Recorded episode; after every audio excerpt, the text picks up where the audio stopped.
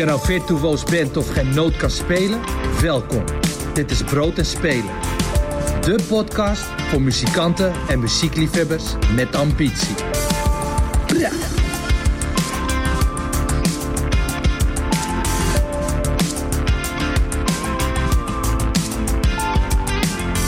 Dit is Brood en Spelen seizoen 2 aflevering 42.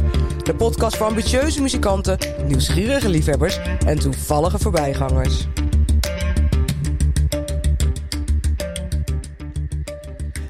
Allerlaatste aflevering van 2022. Een jaar waarin we veel geleerd hebben over de weerbaarheid van de muziekindustrie. Hoe je na tegenslag sterker terug kan komen. En hoe de slechte dagen ook inspiratie kunnen zijn voor creatieve oplossingen. Voor velen een jaar zoals we in het normale leven gewend waren. Maar voor anderen juist een jaar vol eerste keren. Een eerste keer naar een festival, een eerste release, een eerste keer tekenen bij een label en soms zelfs voor de allereerste keer optreden voor een volle zaal.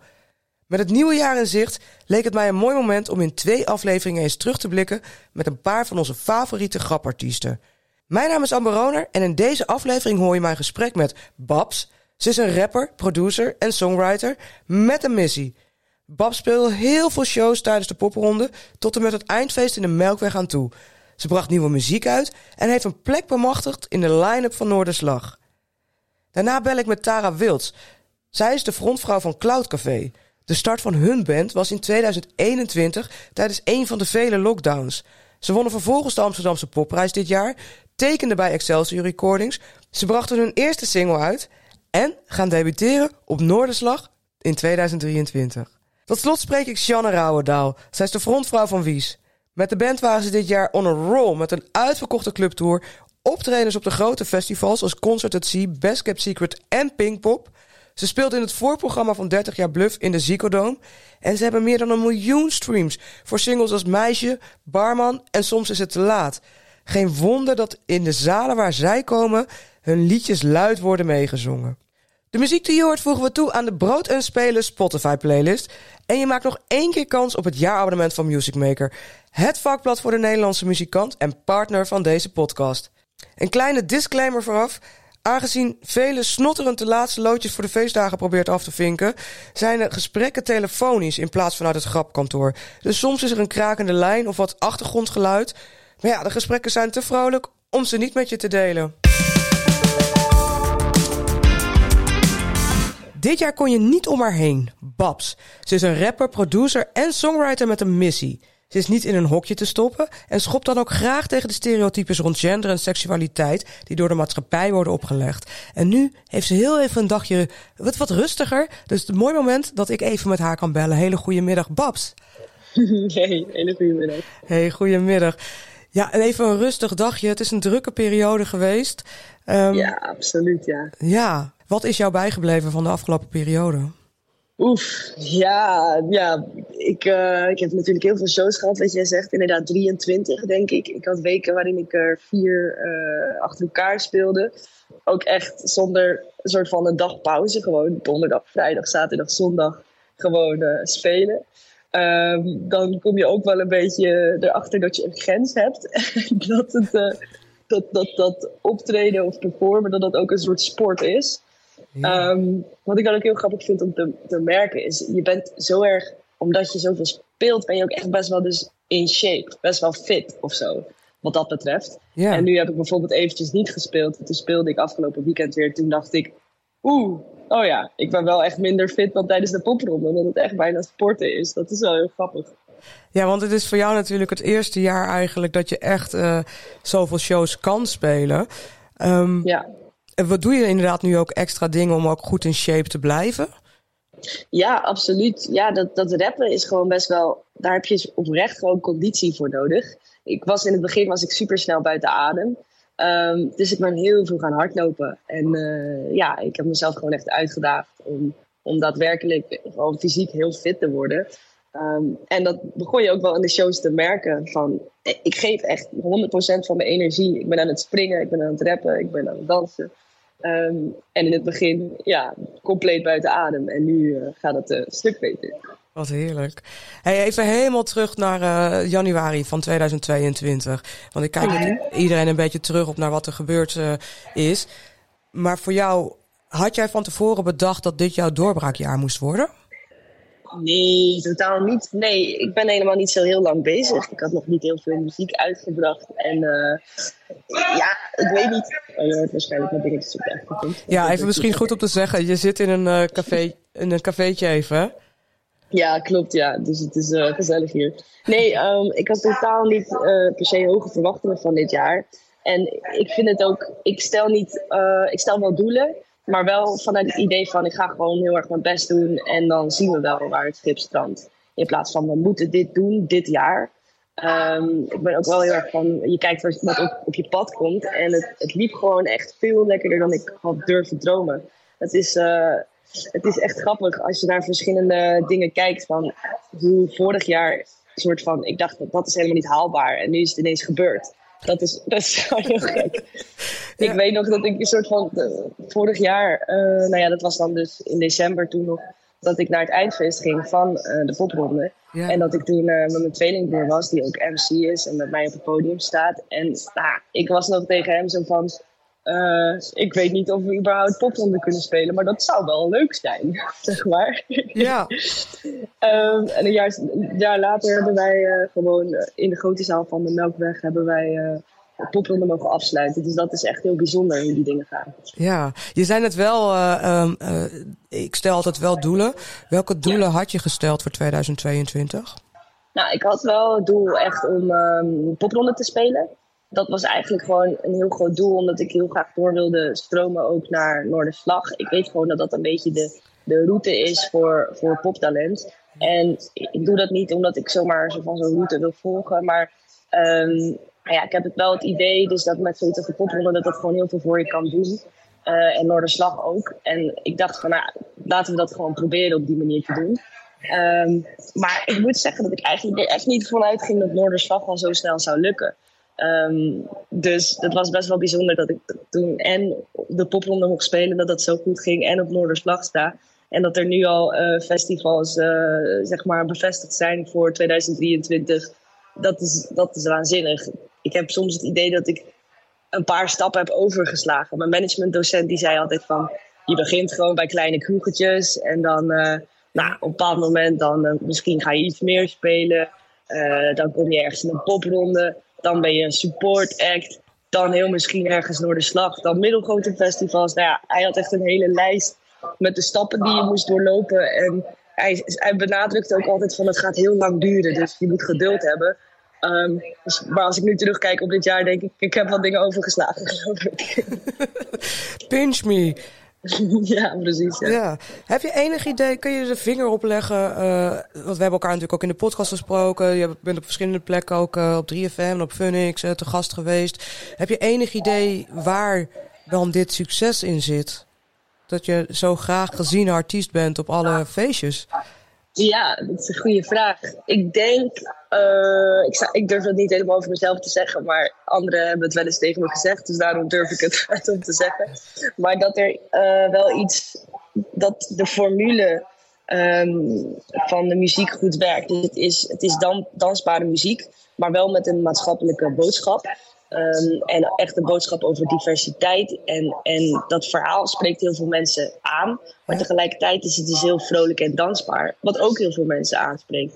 En dan schijnt dat we op het podium ook nog heel veel energie brengen. En de combinatie van mijn tweelingbroer en ik op het podium, dat dat ook uh, gewoon heel tof en authentiek is om te zien. En uh, die dingen samen zorgen er denk ik voor dat het gewoon een, een cocktail is van, van spannende dingen of zo. Ja, de ideale formule van eigenlijk waar dit hele jaar voor veel mensen over gaat. Veel maatschappelijke thema's, gecombineerd met ook af en toe die lucht en het nou ja, genieten van de dingen die er wel zijn. Ja, um, precies. Ja. ja, wat was jullie eerste optreden dit jaar? Weet je dat nog? Ja, eerste optreden van het jaar was een optreden voor een, een, um, uh, een hogeschool. Zij hadden een soort van opening van het nieuwe jaar. En uh, het was een, een, een, besloten optreden. En dat was, uh, dat was 10 januari. Ja, en toen heb ik eigenlijk best wel lang niet gespeeld. Maar toen vanaf april, toen had ik mijn eigen, had ik een EP-release.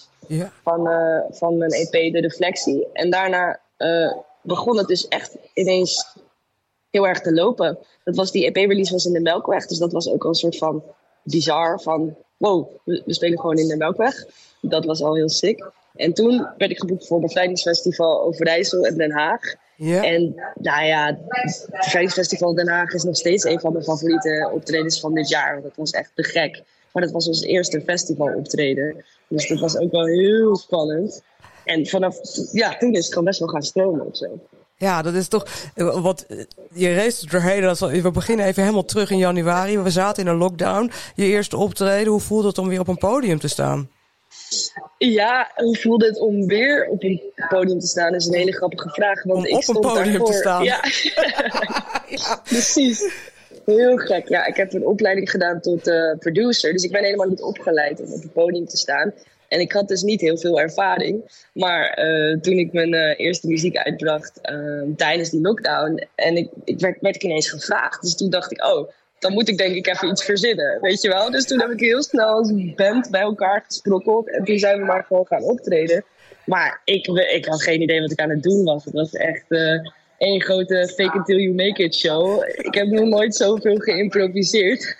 dus het was echt heel spannend. Maar wat ik wel merkte is dat ik me gewoon... Ik voelde me echt meteen thuis of zo. Het, het triggerde best wel iets in me van... hey, dat performen...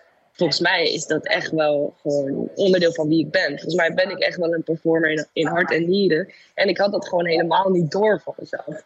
Dus dat heb ik wel echt ontdekt toen. Ja, en is dat ook iets wat je dan gegeven heeft, eh, misschien wel die coronaperiode, die lockdown? Van heel lekker maken, maar ik wil dit nu ook met de wereld delen? Ja, ja, nou ja, in eerste instantie, zoals ik al zei, ben ik dus producer. Dus het begon inderdaad echt bij gewoon lekker in mijn kamer muziek maken. En dat wilde ik heel graag delen. Maar ik had letterlijk geen seconde nagedacht over het feit dat live spelen een onderdeel is van artiest zijn. Ik had denk, ja, maar dat is echt de hele kern van dit alles. Dus ik ben zo erg begonnen zonder, zonder enig idee eigenlijk. Ik heb gewoon echt maar wat gedaan. Ja. En dat, dat, dat liep gewoon heel goed. Dus ja, ik heb echt heel veel gaandeweg moeten leren. Omdat ik echt niet van tevoren van alles had uitgedacht. En um, ja, sommige mensen zijn er echt op voorbereid. Van ik heb inderdaad, ik heb deze plannen. Ik ga mijn debuut single uitbrengen. Dan wil ik dit en dat. Nou, ik, ik dacht, ik wil gewoon een liedje uitbrengen en we kijken wel. En toen uh, moest ik ineens rekening houden met van alles. En ineens een band bij elkaar halen. En ja, dat wat? was wel echt een gekhuis.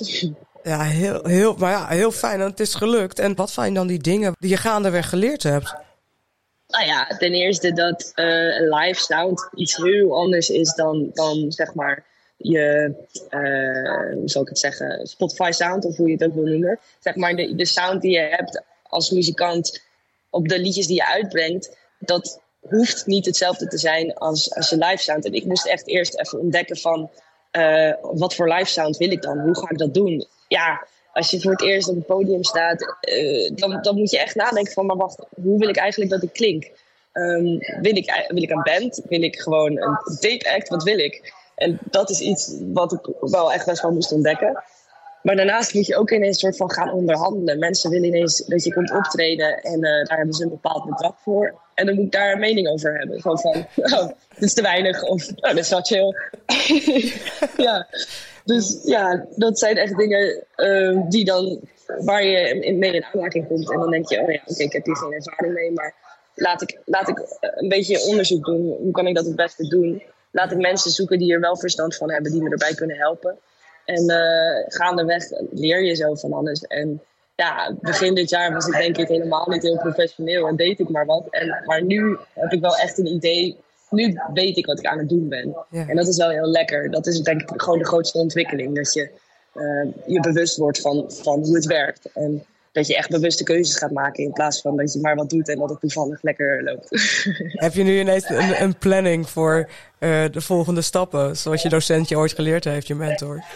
Ja, absoluut. Ja, ik, ben nu echt heel erg. Ik ben alles aan het uitdenken. Ik ben heel soort van strategisch. En uh, uh, ja, dat, dat, ik ben altijd al van het plannen geweest. Alleen, uh, nou ja, dus toen ik niet verwachtte dat het zo, zo liep, wist ik ook niet wat ik moest plannen. Um, maar nu ben ik me gewoon heel bewust bezig van: oké, ik, ik ga nu al bedenken welke dagen ik iets verlies in 2023 kijken wat er, wat er daaromheen gebeurt. Kan ik een show geven vlak voor zo'n release of na zo'n release?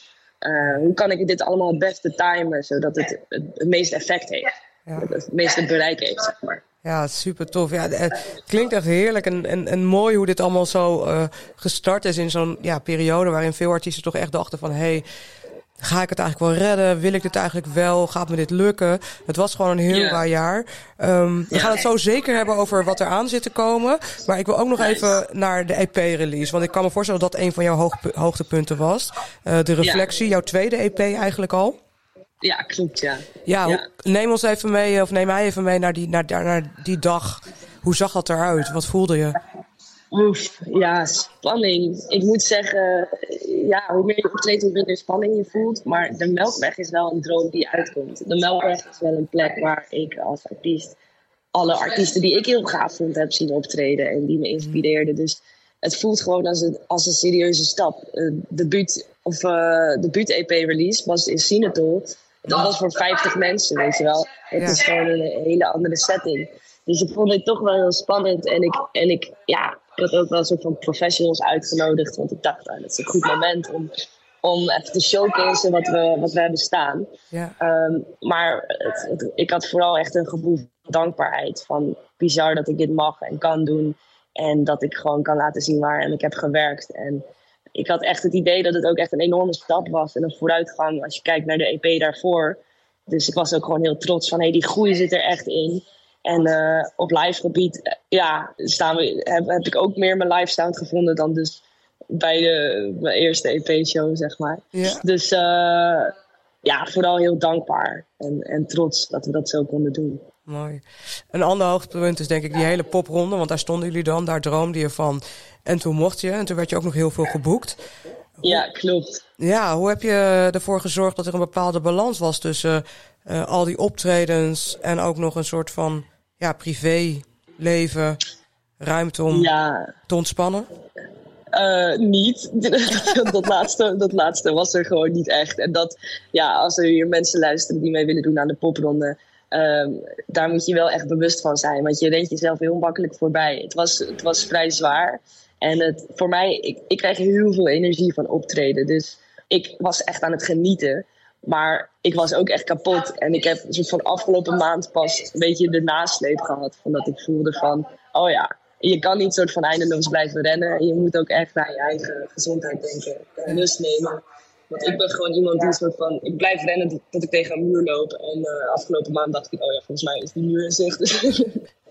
en hoe heb je er dan voor gezorgd dat je ook echt uh, die grens, toen je hem bereikt had, dat je dacht, oké, okay, nu moet ik stoppen. Wat heb je gedaan om uiteindelijk toch te ontspannen en weer op te laden? Op vakantie gaan, uh, telefoon uitzetten, uh, laptop dicht, geen muziek maken, niet bezig zijn met muziek, niet bezig zijn met, met business. Gewoon echt uh, even ergens anders zijn. Ik was in Suriname met mijn familie. Mm. Um, dus dat was wel echt een goed moment voor mij om weer op te laden. Mooi, wat fijn. Hey, en dan inderdaad dat nieuwe jaar. Jullie, uh, jij staat op Noorderslag uh, met je band. En, uh, ja. Ja, hoe was dat voor jou om, om te horen dat dat eraan zat te komen? Dat je uitgenodigd was om op Noorderslag te spelen? Ja, bizar. Want ik weet nog dat we stonden op popronde, popronde, popronde Groningen en ik wist dat de programmeur van Noorderslag er zou zijn. Dus ik was al wel een soort van gefocust of ik was wel scherp daarop. En ik vond dat de allerslechtste show van alle popronde shows. Ik vond eigenlijk alle popronde shows goed gaan, behalve deze. Oh. En ik was achteraf, dacht ik, oh nee, ik heb het verpest, ik heb het verpest. Ik voelde me zo slecht. En toen een week daarna um, nodigde mijn boeker me uit voor lunch. En ik zat daar en, en ineens was er een fles champagne. En ik dacht, oh leuk, ze, ze, ze gaan iets vieren voor een andere artiest of zo. Nee, die fles champagne was voor mij. Want toen vertelden ze me dat ik de slag stond. En toen dacht ik, nee, je maakt een grapje. ik snapte er niks van. Maar het bleek dus dat de dag na Popronde Groningen, die ochtend daarna... Uh, had mijn boeker een, een e-mail binnen met de vraag. Dus ik vond dat echt zo gek. Omdat in mijn hoofd was het gewoon echt geen, geen goede show. En dat we daarmee zijn geselecteerd. En überhaupt ik, ik kom echt net kijken in de muziekindustrie. Ik weet amper wat Noorderslag is, maar iedereen die, die was ook zo, zo enthousiast. En, en zei, oh, Babs, het is echt een big deal, weet je wel. Dus dat was wel heel bijzonder. Ja, het is super fijn en echt een uh, mooie plek. En het is denk ik ook heel leuk om, althans ik vind het heel leuk om nu ook een beetje door jouw ogen te ja. zien. Wat je zegt, ik kom net kijken. Ja, voor heel veel mensen is het al lang geleden, is dat een big deal. En jij kan er gewoon heel onbevangen in gaan, toch? Ja, absoluut. Ja, ik, ik zorg er ook voor dat het ja, heel veel mensen die, die zetten er ook een beetje druk achter. Van nou, dat is misschien wel de belangrijkste show uh, van je carrière of dat soort dingen. En dan, nou, ik, ik ja, bagatelliseer dat gewoon een beetje. Uh, ik, ik vind het een hele belangrijke show en ik ga heel erg mijn best doen om het allermooiste neer te zetten wat ik neer kan zetten. Maar ik, ja, ik denk ook niet dat het verstandig is om, om een soort van dus helemaal met je hoofd erbij te zijn van hoe belangrijk het is. Ik denk, uh, het is een super mooie kans en die gaan we absoluut benutten. Maar ja, mensen zetten er heel veel druk achter. En, en uh, ik heb gewoon zin om ervan te genieten. En niet om een soort van heel erg zenuwachtig te gaan voelen of uh, onder druk gezet, zeg maar. Nee. Slim. Hou dat lekker zo lang mogelijk vast. En dan uh, komend jaar, uh, je zegt het al, je bent al aan het plannen, nieuwe releases. Er zijn al wat, uh, wat shows, festivals op de planning. Kan je al iets van delen? Of is het allemaal nog geheim? Zeker, nee, heel graag. Ik ben geselecteerd voor een paaspop. Oh. Dus dat, ja, dat is echt te gek. Dankjewel, dankjewel. Dat vind ik echt heel tof. En ik kijk heel erg uit naar de Tour van Merel, waar ik support act mag zijn. Ja. Yeah. Uh, mijn tweelingtour. Dus dat, dat zijn al mooie dingen. En uh, ik kijk ook wel uit naar het bevrijdingsfestival. Want dat was, dat was dus mijn eerste festival ooit vorig jaar. En zo ervan genoten. En ik hoop dit jaar nog uh, grotere stage te kunnen staan. Of, of een, ja, een, een, een toffere stad. En um, ja, dat is wel waanzinnig. Daar kijk ik echt even naar uit. Super nice. Dus even de, de recap. Uiteindelijk is inderdaad dus het hoogtepunt is toch het, het voor het eerst op een podium staan. Alles onderweg leren. Het bevrijdingsfestival, je EP-release. de popronde. Popronde eindfeest in de Melkweg. En uiteindelijk dus dat je op Noorderslag staat. En we kunnen nog heel veel van jou volgens mij verwachten komend jaar. Maar je mist nog een belangrijke van dit jaar. Wat, wat echt Kijk. al helemaal uh, alles oversteeg. Heb ik nog een hoogtepunt gemist, Babs? Vertel. Zeker, zeker. Je hebt nog een hoogtepunt gemist. Ik, heb, uh, ik mocht op Rotterdam Pride spelen voor, voor 20.000 mensen op de mainstage na Duncan Lawrence. En dat was echt bizar. Dat was echt nou, niet normaal. Leg even uit hoe belangrijk het voor jou is om op zo'n event te mogen spelen.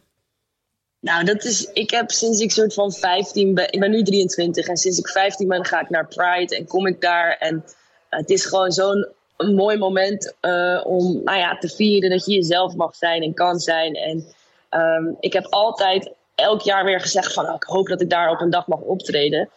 En dat je er dan op een dag mag optreden voor 20.000 mensen. Uh, na zeg maar een legende als Duncan Lawrence. Dat is bizar. En niet alleen voor zoveel mensen staan is bizar. Maar gewoon de reacties van iedereen. Het publiek was echt heel enthousiast en deed echt heel erg mee. En ik voelde echt de liefde en de warmte. En nou, dat gevoel is, echt uh, niet te omschrijven. En zeker, wat ik al zei, als je, als je net komt kijken, dit was een soort van festival nummer twee of drie. Uh, en je gaat van, van, van uh, nou ja, je debuutshow voor 50 mensen naar uh, 20.000 mensen. In een hele korte periode. Dat is echt, echt een droom is het Ja. geweest, ja. Zo mooi. Echt heerlijk. Ja. Hey, um, nou ja, er zijn honderdduizend thema's. Uh, ik zeg het maar even anders. We hebben dit jaar verschillende thema's die uh, natuurlijk de boventoon speelden. Want na de crisis hebben we het natuurlijk ook veel gehad over duurzaamheid. Mentale gezondheid was een thema. Uh, grensoverschrijdend gedrag, fair pay. Nou ja, financieel, hoe ga je toeren naar corona? En natuurlijk diversiteit en inclusie. Um, Ja. Nou kan ik wel een beetje raden welk van die thema's dicht aan jouw hart ligt. Maar welk Ja. van die thema's um, ga jij zeker nog mee aan de slag, ook in 2023? Ja, diversiteit en inclusie, dat zal altijd belangrijk zijn voor mij. Omdat het gewoon zo eh, dicht ligt bij, bij de kern van wie ik ben. En uh, nou ja, om maar even kort iets te noemen. Um, het heeft me zoveel pijn gedaan tijdens het WK dat die, die One Love bent. Dat je dan een gele kaart krijgt als je die draagt. Terwijl het enige wat je er naar mij, voor mijn gevoel mee uitstaat is... ik ben geen homofoob, wat niet een enorm uh, bijzonder statement is. Wat gewoon de norm moet zijn natuurlijk. En dat je dan daar een gele kaart voor krijgt, nou, dat, dat heeft echt mijn hart gebroken. En ik hoor heel vaak mensen zeggen van, oh, maar in Nederland gaat het toch zo goed en we zijn er toch. En Amsterdam zo tolerant. Um, maar dat valt echt tegen. Er is echt nog, er is nog geweld. Uh, best wel veel. Het is gewoon best wel. Af en toe kom je best wel in gevaarlijke situaties terecht. En dat alleen maar uh, als je jezelf bent. Of omdat je verliefd op iemand bent of zo. Dat is toch, ik, ja, dat is toch te bizar voor woorden. Ehm, dus ja, dat, ja dat, dat zal altijd gewoon heel belangrijk uh, iets zijn waarvoor het wil strijden. Ja, en daar gaat voor een gedeelte natuurlijk ook uh, jouw muziek zeker over. Um, mm-hmm. Tot slot dan, uh, want ik wil heel graag een liedje van je draaien. Mijn favoriet is Benny Boos, ben teleurgesteld. Maar die hebben we al in de lijst staan. nice. Dus uh, je hebt er nog, nog een single uitgebracht. Uh, Milkshake, je, je laatste single. Zeker. Ja, in de zomer ben ik naar Milkshake Festival gegaan. En um, dat, was, dat vond ik gewoon zo'n mooie ervaring. Het is gewoon een heel tof festival. Met heel veel leuke, open-minded mensen. Alles mag, alles kan, niks is te gek. En dat ik voelde daar gewoon heel erg zo'n zo'n warm gevoel van: hé, hey, we staan hier gewoon, we zijn trots. En dat, dat was gewoon zo'n mooie ervaring dat ik er een liedje over heb geschreven. En uh, ja, ik deed, het was ook een beetje een soort van knipoog naar Milkshake toe. Want mij lijkt het mm. heel leuk om, om in de zomer op, op, milk, op Milkshake te kunnen spelen. Dus het was ook een beetje. Ik heb ook wel een mailtje naar hen gestuurd van: hey, ik heb een liedje, ik heb het naar jullie vernoemd. Wat was de reactie? Ja, niet echt een directe reactie gehad, helaas. Maar ik, ik ben het nog aan het manifesteren. Ik vind, uh, ik, ik, vind dat ik er deze zomer wel mag staan. Ja, zeker. Ja, het is ook een heerlijk nummer. Dat gaan we achter de schermen nog even kijken of we daar iets in kunnen betekenen. Want wij zien jou graag op heel veel verschillende plekken, ook in 2023. Uh, ga ervan genieten. Heel veel hele fijne feestdagen. En uh, ja, op een prachtig mooi muzikaal met zo verschil, verschillend mogelijke mooie plekken om te spelen. En blijf lekker muziek maken. Dankjewel, Babs. Jij bedankt. uh -huh. Hey. Shish. De bas kriebelt in mijn buik, ik pak haar hand vast. Mijn schoenen nat van de regen in het parkgas. Ik voel haar huid hoe die tegen mijn handpalm plakt. De nacht valt straks, hey. De lucht is roze, net een aardbei milkshake. En zachte blik waarmee je in mijn pupil keek. Bekende kleur zo snel dat het even op een bluff leek. In de mensenmassa op milkshake. Hey, waar ik jou hervind in de mensenmassa op milkshake. Ik wil meer van dit, ik wil meer, uh. Ik wil meer van dit, ik wil meer, uh. Ik wil meer van dit, ik wil meer, uh. Ik wil meer van dit in de mensenmassa als een moshpit. Je was als een boek, hoe ik je blik las. Neem me mee alsof ik in je zak pas. Het lag gevoelig dat ik in je zwak tast.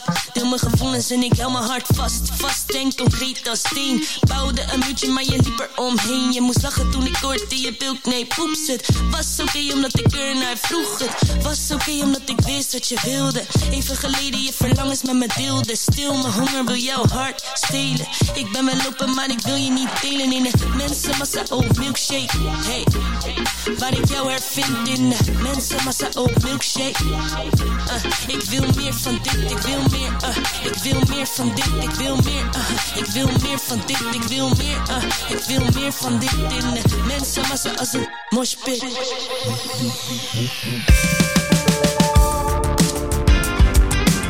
Had je voor 2022 nog niet echt gehoord van Cloud Café? Dat kan kloppen, want deze Amsterdamse band klopt pas sinds dit jaar aan de deur.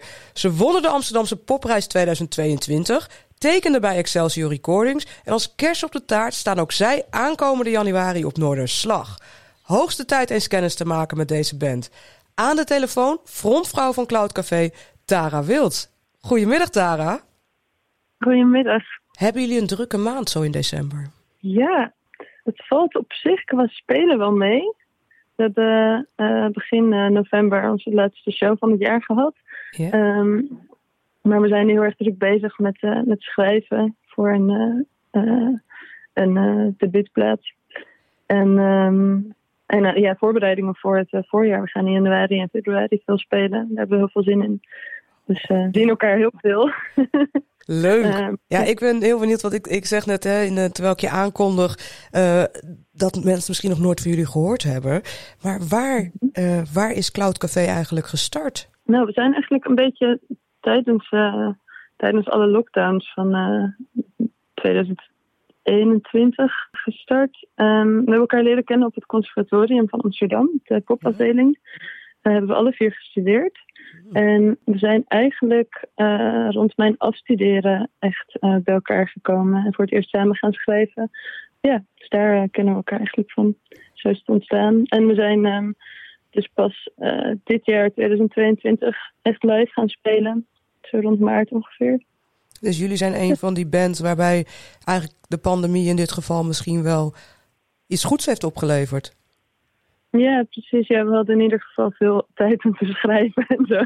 Ja. dus dat is, dat is uh, heel goed inderdaad. Maar we zijn heel erg blij dat we dit jaar wel uh, het podium hebben kunnen betreden. Ja, dat snap ik. Ik ga het sowieso, zo meteen wil ik alles weten over jullie hoogtepunten en hoe je dit jaar ervaren hebt. Maar nog heel even, wat moeten we mhm. weten van Cloud Café? Wie zijn jullie? Wat voor muziek maken jullie? We maken uh, ja, indie rock eigenlijk, maar met wel heel erg heel sterk uh, herkenbare folk roots. Het zijn echt liedjes, liedjes. Maar ik weet niet of ja, ik weet niet of dat voor iemand anders iets betekent, maar voor mij wel. Ik ben zelf heel erg tekstgericht. Het zijn hele eerlijke, persoonlijke teksten. En... Ja, want jullie zijn met z'n vieren. Ja. En jij schrijft de teksten. Ja, ik schrijf de teksten. En, maar we schrijven ja, we schrijven eigenlijk voornamelijk samen in de repetitieruimte, zeg maar. Dus de ideetjes komen van verschillende kanten. Dat werken we dan uh, samen uit. Ja, en jullie hebben uh, even, want jij bent een frontvrouw en je speelt gitaar. Mhm. Maar je hebt nog drie mannen om je heen. Moeten we die even voorstellen ook? Ja, uh, we hebben David Koelhoorn op gitaar, ja. elektrische gitaar. Um, Tom Ratsma op basgitaar en Dirk Kroes op drums. Ja. Hoe is dat, zo'n band met allemaal mannen? ja, ze zijn allemaal heel zachtaardig. Dus um, ja, heel gezellig en, uh, en fijn. Ja, fijn. Ja, ik... Je zegt het, hè, wij schrijven eigenlijk um, samen. Waar gaan jullie liedjes over? Ik denk dat ja, alle liedjes zijn sowieso heel erg uh, persoonlijk. Uh, en heel eerlijk, zeg maar. Dus het is allemaal, denk dingen die ik dan vooral meemaak in mijn dagelijks leven. En meestal in relatie tot andere mensen of, of over de relaties met andere mensen. En dat hoeft dan niet romantische relaties te zijn. Maar ik denk dat ja, heel veel dingen die je van jezelf vindt of van de wereld om je heen vindt, dat, dat die naar voren komen in, uh, in relaties met andere mensen. Dus dat komt er van nature gewoon makkelijk uit. Ja, en als je dan kijkt naar dit jaar, er speelde natuurlijk onwijs veel ook in de wereld. Um, ja. Is dat dan ook iets wat jou bezighoudt? In principe wel. Ik ben zelf wel met teksten soms. Ik ben een beetje voorzichtig, denk ik, met hele sterke meningen, zeg maar, um, er, eruit gooien. Maar ik denk dat, dat je de dingen die mij bezighouden wel terug kan horen in liedjes, maar dan meer op het gebied van wat ik van mezelf verwacht, zeg maar, uh, binnen de wereld, hoe die is. En, uh, dus ik betrek eigenlijk alles meer op mezelf, denk ik. Uh binnen de liedjes. Dat voelt ook gewoon het meest comfortabel, denk ik. Ja, ja, maar dat is ook het zijn jouw liedjes. Het zijn jullie liedjes. Dus dat, is, uh, dat is heel fijn dat het je dan inspireert om te kijken hoe jij in bepaalde onderwerpen staat. Is er een onderwerp wat jou specifiek bezighoudt? Ja, ik denk dat sowieso gewoon, maar dat is het meest logische, denk ik ook, dat mentale gezondheid en hoge verwachtingen van jezelf of en overwerkt zijn, dat soort dingen, dat dat wel naar voren komt in, uh, in bepaalde liedjes. Ja. ja. Mooi. Laten we gewoon eens even gaan naar de allereerste show. Weet je nog wat de allereerste show was die jullie speelden? Ja, onze echt allereerste show, dat was echt super vreemd eigenlijk. Dat was uh, namelijk uh, met mijn afstuderen. Toen stonden we in een grote zaal van Paradiso. Dat was echt te gek. Alleen was er, nou ik denk dat er max tien mensen in het publiek waren. En dat was dan uh, ja, de commissie en de mensen van de techniek, zeg maar. Misschien een paar mensen van, uh, van andere bands die die avond speelden. Maar het was eigenlijk ja, heel bizar om in zo'n zaal te staan en dan helemaal zonder publiek. ja, wacht dus even, dus je staat in Paradiso voor je afstuderen, ja. allereerst optreden en er mocht toen geen publiek bij? Nee, dat was in een, uh, echt in een lockdown geloof ik. Wauw, dat is dat lijkt me heel raar. Wat, hoe, hoe voelden jullie je daarbij?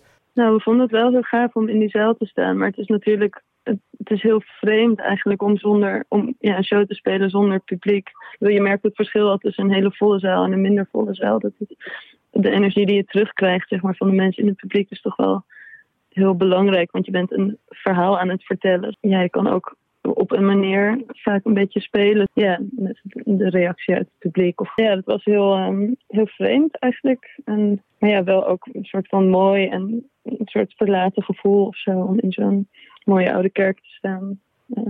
Ja, dus dat, smaakt wel, dat smaakt er wel naar meer. Ja, ja zeker. Ja, ja, het klinkt ook allemaal anders natuurlijk als je op een, een podium staat dan in een repetitieruimte. Ja, en helemaal op een podium waar natuurlijk waar de volle, wel een volle zaal is. Kun je een herinnering met mij delen van dit jaar waarbij je voor een zaal met publiek stond en hoe dat voor jullie was? Het was niet zo uh, lang geleden. Het was afgelopen maand. Hebben we in het voorprogramma gestaan voor Wolf Alice. Um, dat is uh, een van de lievelingsbands van mijn bassist. En ik, ik vind ze zelf ook heel erg gaaf. Uh, maar dat was in een Tivoli in de Ronda, geloof ik. Yeah. En dat is voor mij de grootste, de grootste zaal waar ik ooit gestaan heb. Dan met publiek ook. En het was heel gaaf om voor je uit te kijken en dan zo'n zee van mensen te zien. Ik, ja, ik merkte dat dat ook hoe, ik weet niet hoe je dan in, in die muziek zit, die aan het spelen bent, ook nee, toch anders is qua energie, zeg maar. Het, het gaf me heel veel energie, denk ik. Ja. Om mensen te zien die echt aan het luisteren zijn. En, uh, in zulke grote getalen. Ja, en dan krijg je dus wel die feedback van het publiek. Heb je ook letterlijk, ja. weet je nog een reactie die je hebt gekregen op de muziek die jullie maken? Ja, echt bizar ik kwam het podium weer op om af te bouwen, zeg maar. En toen waren er mensen die, om de, die hun handen uitstaken voor, om de setlijsten te, te krijgen. Dat was wel echt even heel bizar. Wauw. Ja, echt heel leuk. En ik vond het ook, ik zat er nog over na te denken op weg naar huis. En toen kwam ik thuis. En toen kwam ik mijn kamer in. En toen zag ik dat ik vergeten was mijn bed op te maken. Dus ik moest dat nog helemaal gaan doen. En dat, dat was zo'n grappig contrast voor mij. tussen zo'n podium staan. Met al die mensen die dat dan mooi vinden. En dat je dan thuis komt en gewoon echt helemaal geen supersterrenleven hebt. Zeg maar. Oh, dit kan ik me zo goed voorstellen. Maar dat is dus wel het gevoel dat je even die, ja, die ster, die superster, de mensen zijn aandachtig naar het luisteren naar alles wat jullie daar creëren. Is dat Ja. waarvoor je dan al die jaren gestudeerd hebt? Oh, ehm, ja, nou ja, het delen inderdaad van de muziek en dat er mensen zijn die dat waarderen, dat is heel ehm, waardevol inderdaad. Ja, ik denk dat het studeren zelf is denk ik voor mij om gewoon mijn, ehm, mijn toolkit zeg maar uit te breiden en de dingen die ik voel of die ik denk beter te kunnen, zeg maar in een, in een vorm te kunnen gieten die ik daadwerkelijk gaaf vind, zeg maar. Maar ja, dat zou natuurlijk zonder het te delen. Ja, het is niet minder waard of zo, denk ik. Maar het, het voelt wel een soort van afgeronder of zo. Op het moment dat je iets wat je gemaakt hebt ook deelt met, met andere mensen. En dat het dan ontvangen wordt. Dus op een manier wel, denk ik. Als ik het anders mag vragen, waar droomde jij van eh, vroeger als... eh, Ja, nou, ik wilde eigenlijk vroeger wilde ik heel graag de, de wereld rondreizen op mijn blote voeten met een gitaar op mijn rug en een eh, straatmuzikant worden, zeg maar. en dan maakt het me eigenlijk niet zoveel uit of daar dan mensen naar luisterden of niet. Ja, maar ik wilde wel dus heel graag muziek maken en, en, en de wereld zien. En ja, dat is net wat anders gegroeid, zeg maar. Ik sta nu niet op mijn blote voeten en eh, gewoon in zalen, zeg maar. Maar eh, nog wel, hè? ik ben er heel erg blij mee met de ontwikkeling. Ja, heerlijk. En inderdaad een hele, hele band om je heen. Eh, jullie doen het echt met elkaar. Waarom besloten jullie in te schrijven voor de Amsterdamse Popprijs? Het leek ons een, een, ja, een vette gelegenheid om meer te spelen en gewoon gezien te worden. En eh, ja, de, de bands die er voorgaande jaren aan meegedaan hebben, eh, hebben er natuurlijk veel uitgehaald. Dus ehm, ja, het leek ons gewoon een, een goed idee. En als je nou, hadden jullie in de gaten bij de voorronde dat jullie wel eens heel ver konden komen? En nou, ik kan natuurlijk alleen voor mezelf spreken, maar ik wist dat zelf niet zo erg goed, omdat we die voorrondes ehm, eigenlijk geen één keer, geloof ik, ze de voorronde gewonnen hebben, zeg maar. Nee. Dus eh, dat, dat bracht mij zelf wel een beetje aan het twijfelen, zeg maar, hoe dat dan, eh, ja, of we daar nog een kans op zouden maken. Maar het winnen van die popprijs, dat is vast en zeker een van jullie hoogtepunten. Ja, ik heb net een, eh, vandaag nog even een lijstje gemaakt, inderdaad, met een, eh, maar die staat er absoluut bij. Ja, Ja. dat is ook een hele fijne, voor ons, eh, een hele goede, fijne afsluiter van het jaar. En een steuntje in de rug nog voor wat er komen gaat. Ja. Ja. Hoe- Kan je me eens mee terugnemen naar die avond? Ehm, Oké, je komt dan binnen in de Melkweg. Dan weet je dat s s'avonds die finale is. Melkweg Oude Zaal is ook best een grote zaal. Geeft dat ook spanning op zo'n dag voor jullie? Ja, ik was volgens mij die dag wel een beetje gespannen, inderdaad. Het, het, valt bij ons volgens mij op zich wel mee, omdat we gewoon weten wat we. Tenminste, ja, we weten wat we aan het doen zijn. En zijn gewoon blij met de liedjes die we geschreven hebben en die we laten zien, zeg maar. Maar oh, ja, alles wat er om zo'n avond heen hangt, dat bracht toch wel wat spanning met zich mee, denk ik, ja. Tijdens, tijdens dan het optreden in die, in die finale van die Amsterdamse popprijs, wat, wat voelde je? Wat gebeurde daar bij jullie op het podium? En, hoe was het, het, contact met de zaal die voor je stond? Ja, het voelde voor mij in ieder geval gewoon goed en um, steady, zeg maar. Gewoon fijn om samen te spelen met de, mensen waarmee ik dat dus ik zat zelf gewoon fijn in de muziek. En ik was gewoon bezig met de liedjes die we aan het spelen waren. Dus het, ja, het voelde gewoon heel fijn om daar te staan. En, en um, inderdaad, de gezichten in het publiek te zien af en toe.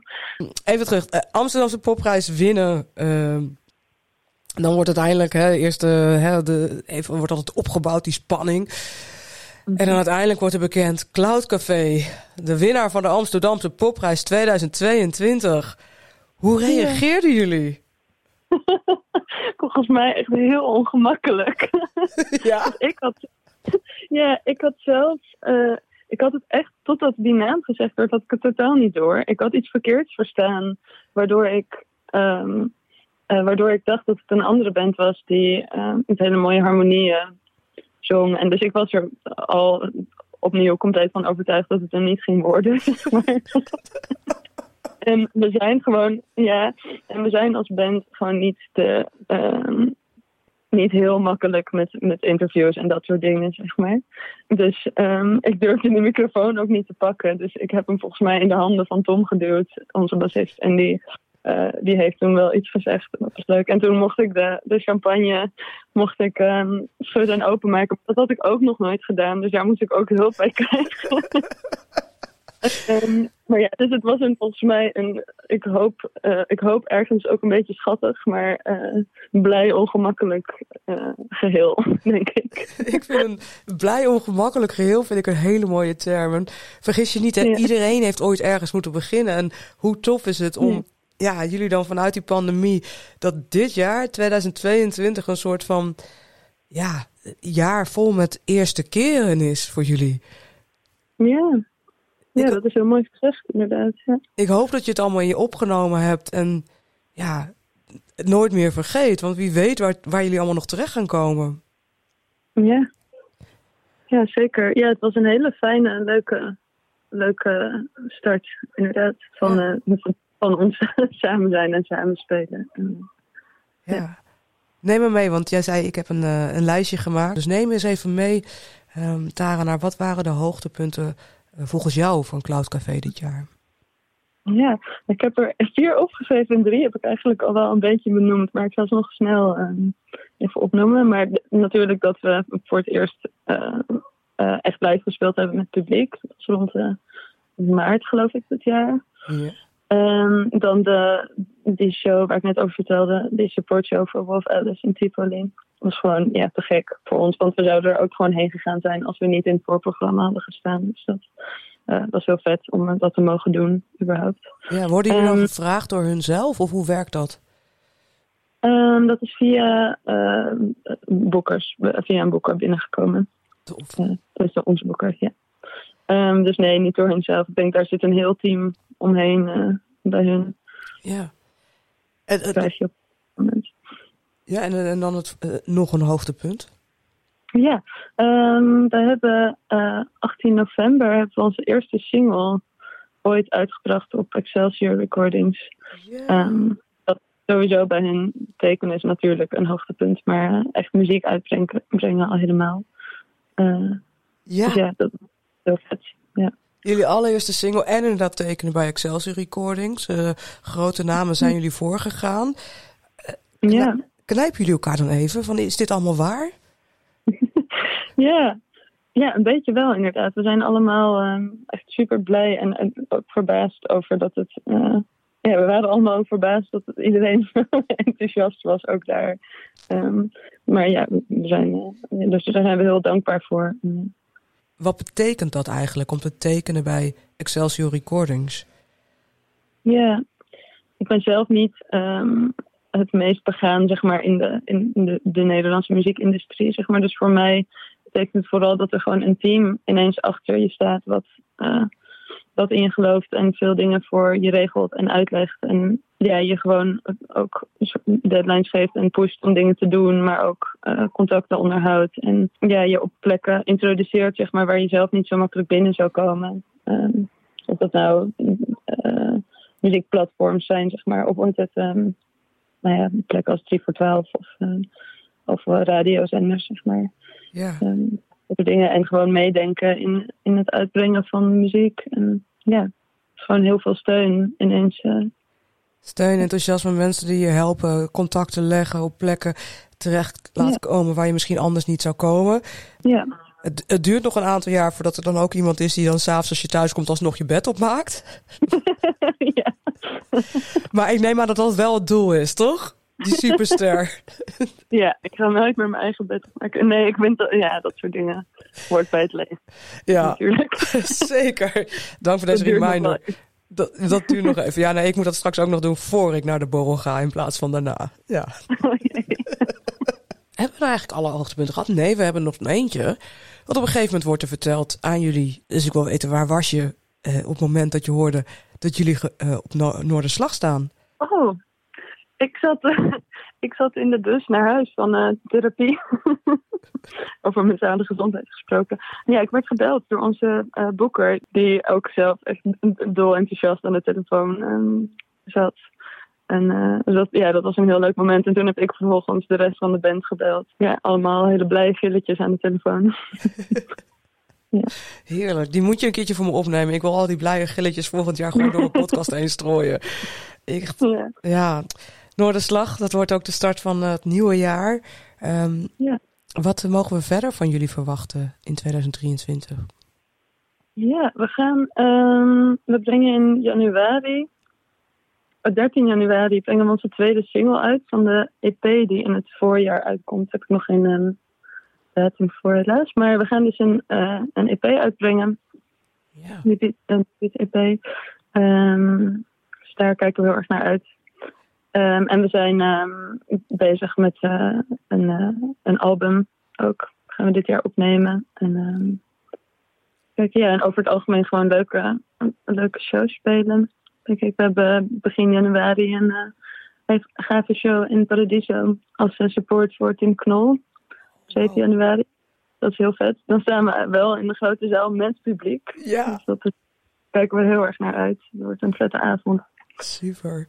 Het is eigenlijk de tweede kans voor nog een keer dat ene optreden. In Paradiso Ja, Grote. Zaal. Ja, ja. Wat heerlijk daar. Echt veel ehm, hoogtepunten. En het nieuwe jaar dus eh, ligt aan jullie voeten. Als je nou alles zou mogen dromen met jouw muziek en met wat jullie aan het doen zijn met Cloud Café. eh, waar droom jij dan van? Waar hoop je ooit te staan? Ehm, ja, ik denk dat ik vooral hoop dat we, ehm, dat we de vrijheid kunnen, eh, kunnen hebben op een gegeven moment om echt tours ehm, door, door Europa te doen. Misschien nog een keer naar Amerika, lijkt me ook echt gek. Maar ehm, ja, gewoon gro groot, in grotere zalen spelen en ehm, echt eigen tours spelen lijkt me heel gaaf. Met, en ik wil graag veel albums maken. Gewoon heel veel schrijven en, eh, en uitbrengen. Heel veel muziek. En als ik dan Ja. even terugkijk naar die kleine Tara. eh, als, je het, eh, als het voor jou hoop ik dat het dan veel getoerd wordt in hele warme landen. Zodat je op die blote voeten met die gitaar op je rug zo'n podium kan betreden. Ja, inderdaad. Ja. Hey, tot slot. ehm, ja, jullie hebben heel veel eerste keren gehad eh, dit jaar. Ehm, Mhm. Wat is er iets wat je eh, geleerd hebt of zeker gaat onthouden... ehm, waar je de rest van je muzikale carrière nog profijt van gaat hebben?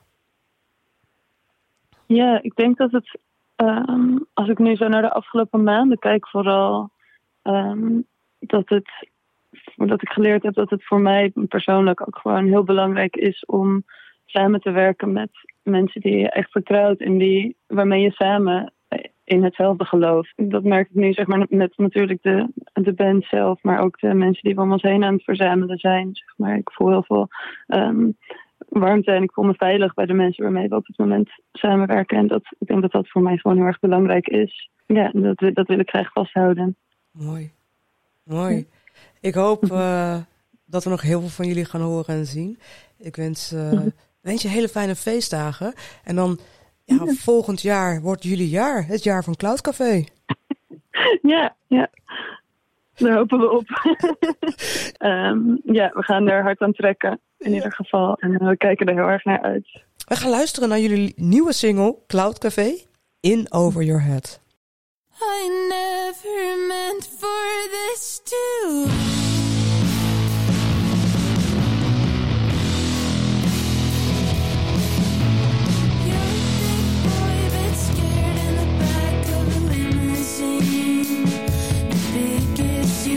embarrassing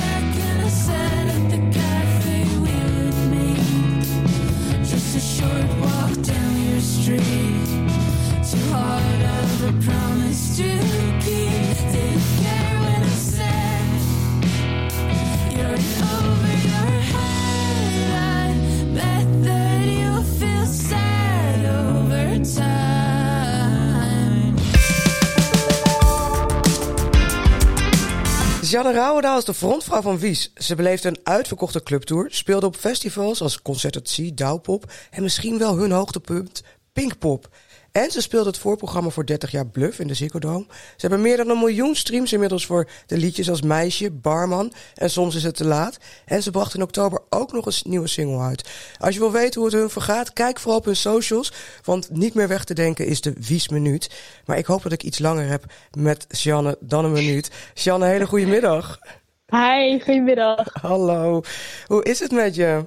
Ja, het, uh, het gaat goed. We hebben gisteren ons uh, laatste concert van het jaar gehad. En uh, nu uh, gaan we heel even vakantie hebben.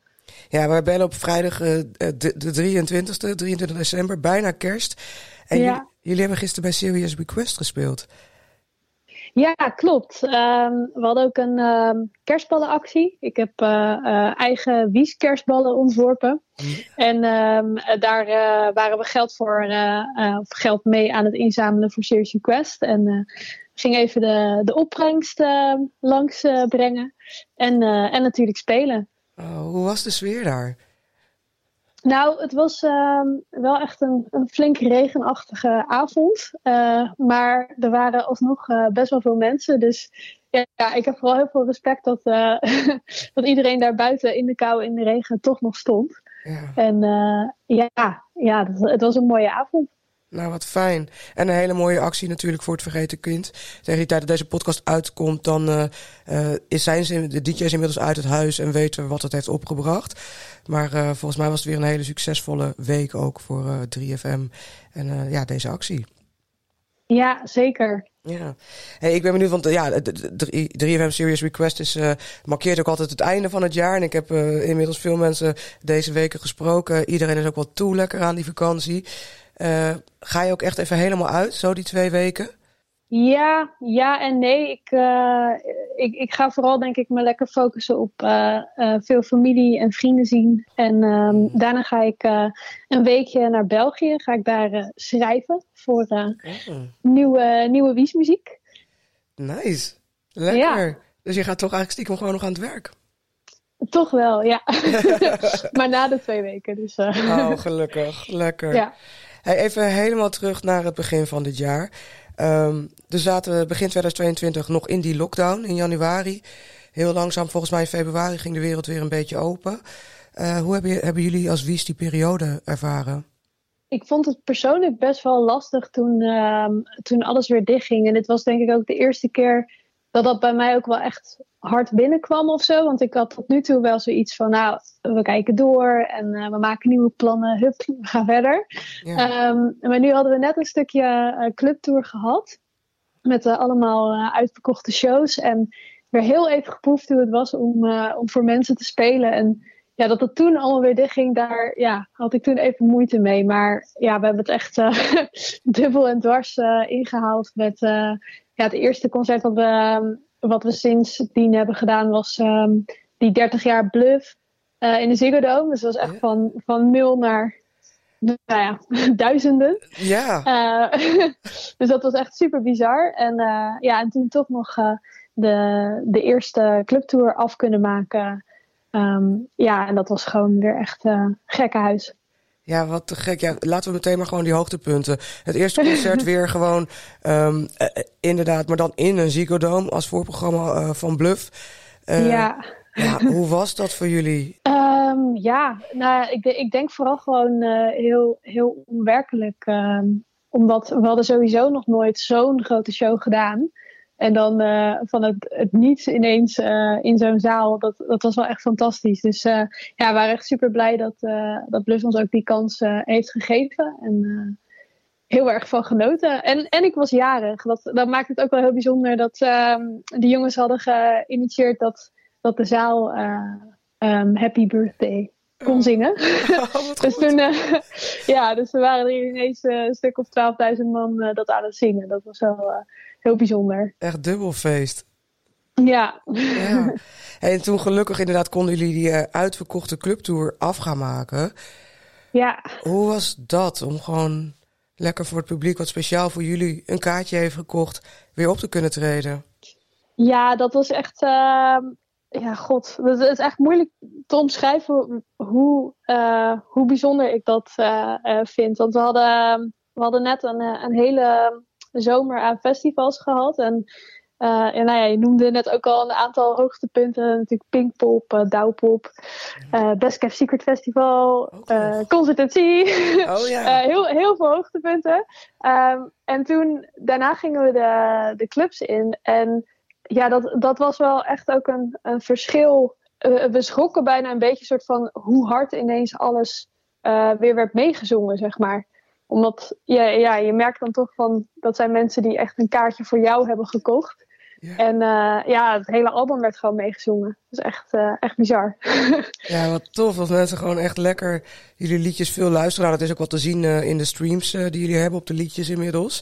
Dus blijkbaar vinden mensen het ook heel fijn om het lekker thuis aan te zetten. Ja, ja, gelukkig. Ja, het was ook wel grappig bij de eerste show van de clubtour uh, zetten we op een gegeven moment uh, onze song Meisje in. En ehm, wij hebben daar een soort break in gebouwd. Dus dan, dan vallen we stil voordat het tweede couplet begint. En ja, de hele zaal begon gewoon dat tweede couplet al te zingen. Dus wij zaten ook van, oh, oké, we zetten in. Het is echt heel leuk. Wat goed, echt heerlijk. Um, nog even nou inderdaad, want ik sloeg ongeluk de festival zomer over. Want die zat natuurlijk nog tussen de Ziggo Dome en de, de clubtour. Um, vertel, die festivalzomer. Hebben jullie dat ervaren? Want jullie hebben echt heel veel festivals gedaan, toch? Ja, klopt. Ja, we, we hebben eigenlijk uh, eindelijk de, de zomer gehad die we in 2020 zouden moeten hebben. En, en uh, eigenlijk nog wel, wel groter dan dat. Ja, het, was gewoon super bijzonder om uh, zoveel festivals die, die op je bucketlist staan gewoon te mogen doen eigenlijk. Welke stond er ehm, bovenaan? Op je bucketlist? Um, nou ja, dat is wel, wel lastig. Want ik, ik heb persoonlijk heel veel met uh, Best Kept Secret Festival bijvoorbeeld. Daar, uh, daar was ik vanaf het eerste jaar uh, erbij. Dus ja, daar, daar, daar liep ik een aantal jaar geleden rond en dacht ik al van... Oh, ik, ik hoop dat ik hier een keer ga spelen. Dus dan, dan is het wel heel bijzonder dat dat gebeurt. En ja, ook met, zeker met Pinkpop. Want dat is dan weer een festival waar ik ook um, uh, altijd met familie heen ben geweest. En um, ook wel echt een beetje een, een lichtpuntje in mijn jaar was altijd. Ja, dat, dat is, daar was ik dan als twaalfjarige of zo. En dan nu, al die jaren later, mag ik er gewoon zelf spelen. Dat is super bijzonder. Ja, en hoe, hoe bereid je je dan voor op, op na zo'n enorme festivalweide voor je neus? Um, ja, ik denk dat de Ziggo Dome daarop eigenlijk echt een hele goede voorbereiding voor ons was. Toen hebben we ook echt gekeken naar ja, hoe, hoe kun je hopelijk zoveel mogelijk mensen toch weten, weten te raken of te pakken. Dus daar ja, hebben we echt wel een beetje ook ingedoken van oh, hoe gaan we dan zo'n set opbouwen en uh, hoe krijg je mensen erbij. Ja. en um, ja, en, en, en dat, dat ook weer uh, gebruikt en van geleerd om dat festivalseizoen tegemoet te gaan. Maar ja, alles wat je voor het eerst doet, daar, daar kun je ook misschien niet 100% op voorbereiden. Dat moet je ook meemaken. Nee, dat moet je ook gewoon meemaken. En elke keer uh, leer je weer. En hoe mooi is het dat je het allemaal voor het eerst mocht doen dit jaar? Ja, zeker. Ja. Ja, jullie zijn uh, met, met z'n drieën. Knijpen jullie elkaar dan wel eens van, joh, is dit echt aan de hand? Ja, we, we hebben ook wel echt een beetje momentjes uh, vooraf en, uh, en na de show. Dat, het is een soort ritueel geworden dat we even met z'n drieën in een, in een kring, in een knuffel staan. Um, en zo eindigt het vaak ook. Ja, dat zijn wel even die momentjes dat je met z'n drieën daar staat en dan denkt: yes, dit this is happening. Hmm. Zo heerlijk. En als, uh, als je nu luistert denkt, oh, ik ben wel benieuwd eigenlijk. Ook uh, hoe iedereen eruit ziet en hoe jullie dat doen. Jullie leggen dat ook allemaal zo mooi vast op jullie socials. Alle wiesminuutjes en even de kleine samenvatting van, de, van jullie uh, dag. En wat jullie rondom de shows doen. Hè? Is dat eigenlijk veel werk, vroeg ik me af. Want jullie zijn echt wel goed in die socials bijhouden. Dankjewel. ja, ik, ik doe zelf de socials en uh, en, en knip ook die wiesminuten in elkaar. Um, en ik heb daar wel heel erg veel lol in ook eigenlijk. Uh, omdat het ook... Uh, ja, we hebben altijd een camera mee en die gaat ook heel veel gewoon rond. mensen zijn vrij om die camera even te pakken en daar iets mee te doen. Dus het is ook wel heel leuk om dan... Ja, dan heb je, heb je van alles meegemaakt in een weekend. En misschien wat te veel om in het moment echt te beseffen. En dan ja, streun ik door al dat materiaal heen. En dan is het even dubbel nagenieten eigenlijk. Oh, wat slim inderdaad. Dan kun je gewoon nog even kijken wat is er nou eigenlijk echt gebeurd. Precies, ja. Ja, en ook, ja, ook vaak vanuit een ander perspectief. Uh, want, ja, wij zien alles vanaf het podium. Uh, af en toe zijn er ook hele leuke momenten dat andere mensen iets hebben gefilmd. Ja, dat je dat ook weer meekrijgt. Ja, superleuk. Ja, ik gebruik mijn socials altijd als een soort van nieuwsbrief. Nou ja, dan weten mensen nog dat ik leef en uh, nou, dit is wat ik aan het doen ben. maar ik kan me bij jullie voorstellen dat je daar ook heel veel leuke reacties op krijgt. Kun je gewoon, en dat mag ook op een optreden zijn of op jullie socials. Maar is er één reactie dit jaar die jou uh, is bijgebleven van iemand? Nou, wat, wat ik sowieso heel bijzonder uh, vond met bijvoorbeeld de clubtour afgelopen jaar was... We hebben een nieuwe track gemaakt, die heet Voor de Gek. En dat is uh, een heel, heel kwetsbaar uh, nummer. En heel persoonlijk voor mij. En um, uh, daar vertel ik ook altijd iets over. waar het over gaat. En ik, en ik merkte met de clubtour dat dat ja, wel echt een soort connectie opleverde. Met best wel veel mensen die dan ook na afloop naar ons toe kwamen. En, en vertelden wat dat nummer dan voor hun betekende. En ja, gewoon het idee dat je dus iets hebt gemaakt en daar zoveel reactie op krijgt en mensen dat begrijpen, ja. dat, dat vond ik heel bijzonder. Fantastisch. Heerlijk, wat een, uh, wat een mooi leven als artiest. Is dit nou precies waar je altijd van droomde als klein meisje? Oh ja, echt absoluut. Ik denk, ik denk dat als ik um, uh, jaar terug in de tijd zou kunnen en uh, mezelf dit zou kunnen vertellen, dat de elfjarige Shanne echt een gat in de lucht sprong. Wow. Ja, gelukkig doe je dat dan nu. Op, uh, ja. ja. op deze leeftijd vaak genoeg. Um, ja. ja, 2022 um, heb ik nog een hoogtepunt gemist. Zo, goede vraag. um, ja, er zullen vast dingen zijn dat ik straks op, uh, op terug uh, denk. En, oh ja, oh ja, dat is ook nog gebeurd, dat is ook nog gebeurd. maar ja, ja, het, ja, het is gewoon een heel mooi jaar geweest. En ik, ik kijk nu ook gewoon vooral uit naar um, een, een, kleine pauze en dan vooral gewoon heel veel nieuwe muziek uh, um, maken. En uh, dat we volgend jaar ook weer wat te vertellen hebben. Nou, want daar wil ik naartoe. Het nieuwe jaar 2023. wat, ja. uh, wat mogen we verwachten van Wies? Want ik zag dat jullie weer met een mooie artiest mee op tour gaan. Zeker, ja. ja dat is echt superleuk. we gaan in het voorjaar gaan we mee op tour met Cresip. Ja. En ja, dat, dat vind ik persoonlijk ook heel leuk, omdat ik uh, echt van kleins af aan een ontzettend grote Crescent-fan ben geweest. dus het, is wel heel leuk om nou ja, nu ook samen op dat podium te staan. Ehm, dus, dus, dat, dat komt eraan. En ehm, ja, we zijn ook al heel veel bezig met nieuwe muziek en veel in de studio. En daar gaan we aankomend jaar ook zeker weer mee verder. Um, dus er komt ook heel veel nieuwe muziek aan. Leuk. Lekker met elkaar de studio in. En dan weer nou, hopelijk weer op de festival wijden. En dat we weer mee kunnen zingen met al jullie nieuwe liedjes. Ja, laat, ja dat uh, vind ik een heel mooi voornemen. Ja, toch? Ja. ja. Hey, uh, tot slot, um, jullie uh, laatste single, jullie nieuwste single, um, die in dit najaar uitkwam, Ik zie, ik zie. waar gaat het liedje over? Ja, voor mij staat het eigenlijk als een soort empowering song. Um, en een soort boodschap aan jezelf. Nou ja, dat, dat je um, je eigen waarde uh, wel mag inschatten en belangrijk mag vinden. En uh, dat niemand je voor lief zou moeten nemen. Dat is, uh, dat is eigenlijk een beetje de boodschap van. Je bent het waard en ja, neem jezelf niet voor lief.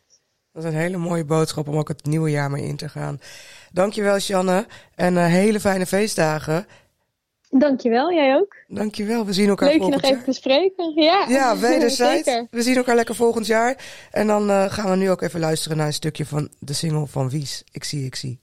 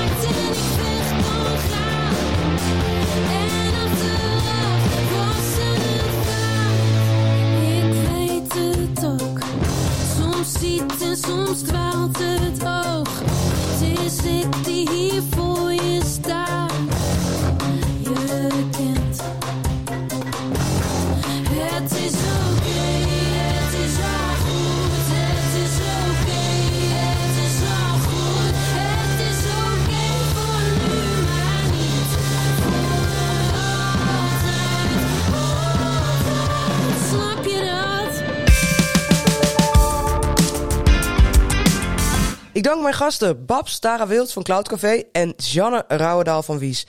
Natuurlijk dank ook alle gasten die dit jaar bij ons zijn aangeschoven in Brood en Spelen. En ik wil ons grapteam bedanken. Camille, Lars, Angelo en Jasper, die met veel enthousiasme iedere week de podcast helpen realiseren. Jij thuis of onderweg, bedankt voor het luisteren. We gaan er voor nu even tussenuit, maar zijn in het nieuwe jaar terug met een nieuw seizoen van de Brood en Spelen podcast. Namens het hele team van Grap Amsterdam wens ik je hele fijne feestdagen en een gezond, vrolijk en muzikaal 2023. Als je met ons het nieuwe jaar wilt inluiden, kan dit op vrijdag 6 januari bij de Grap Nieuwjaarsborrel in de Melkweg. Met optredens van onder andere Fiep, de Sunset Society en Higby. We bieden vrije toegang en een gegarandeerd gezellige avond. Vergeet niet dat je dus kans maakt op het jaarabonnement van Music Maker, partner van deze podcast en het vakblad voor de muzikant. Laat in jouw Instagram stories weten wat jouw favoriete aflevering is van Brood en Spelen. Tag Brood en Spelen podcast en onder de inzendingen verloten we een jaarabonnement. Als je dit een leuke aflevering vond, deel hem vooral ook met jouw vrienden of familie. En je helpt daarmee anderen ons ook te vinden als je een reactie achterlaat of ons sterren geeft. Nu we dan eindelijk de kortste dag gehad hebben met het minste daglicht, kijk ik er enorm naar uit naar die langste dag. Ik sluit dit seizoen van Brood Spelen dan ook af met een van mijn hoogtepunten en verrassingen van dit jaar. Goldband op. Zo'n 20.000 mensen die uitliepen naar de Alfa om deze mannen dan eindelijk eens live te zien. Het was een feest waar jong en oud toch heel veel liedjes wisten mee te zingen. Voor mij is hun nummer, De Langste Nacht, precies het gevoel waar we met z'n allen zo naar uitkeken. En waarvan ik hoop dat we nog veel meer van dit soort momenten ervaren in het nieuwe jaar. Je hoort de Goldband met Langste Nacht.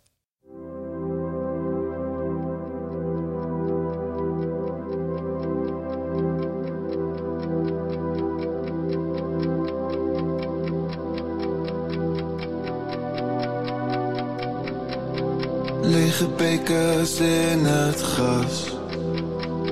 Modder op mijn schoenen.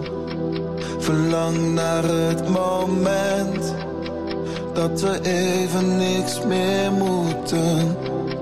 Er hangt iets in de lucht. Je houdt het niet meer tegen. Tranen van geluk. We gaan dit nooit vergeten.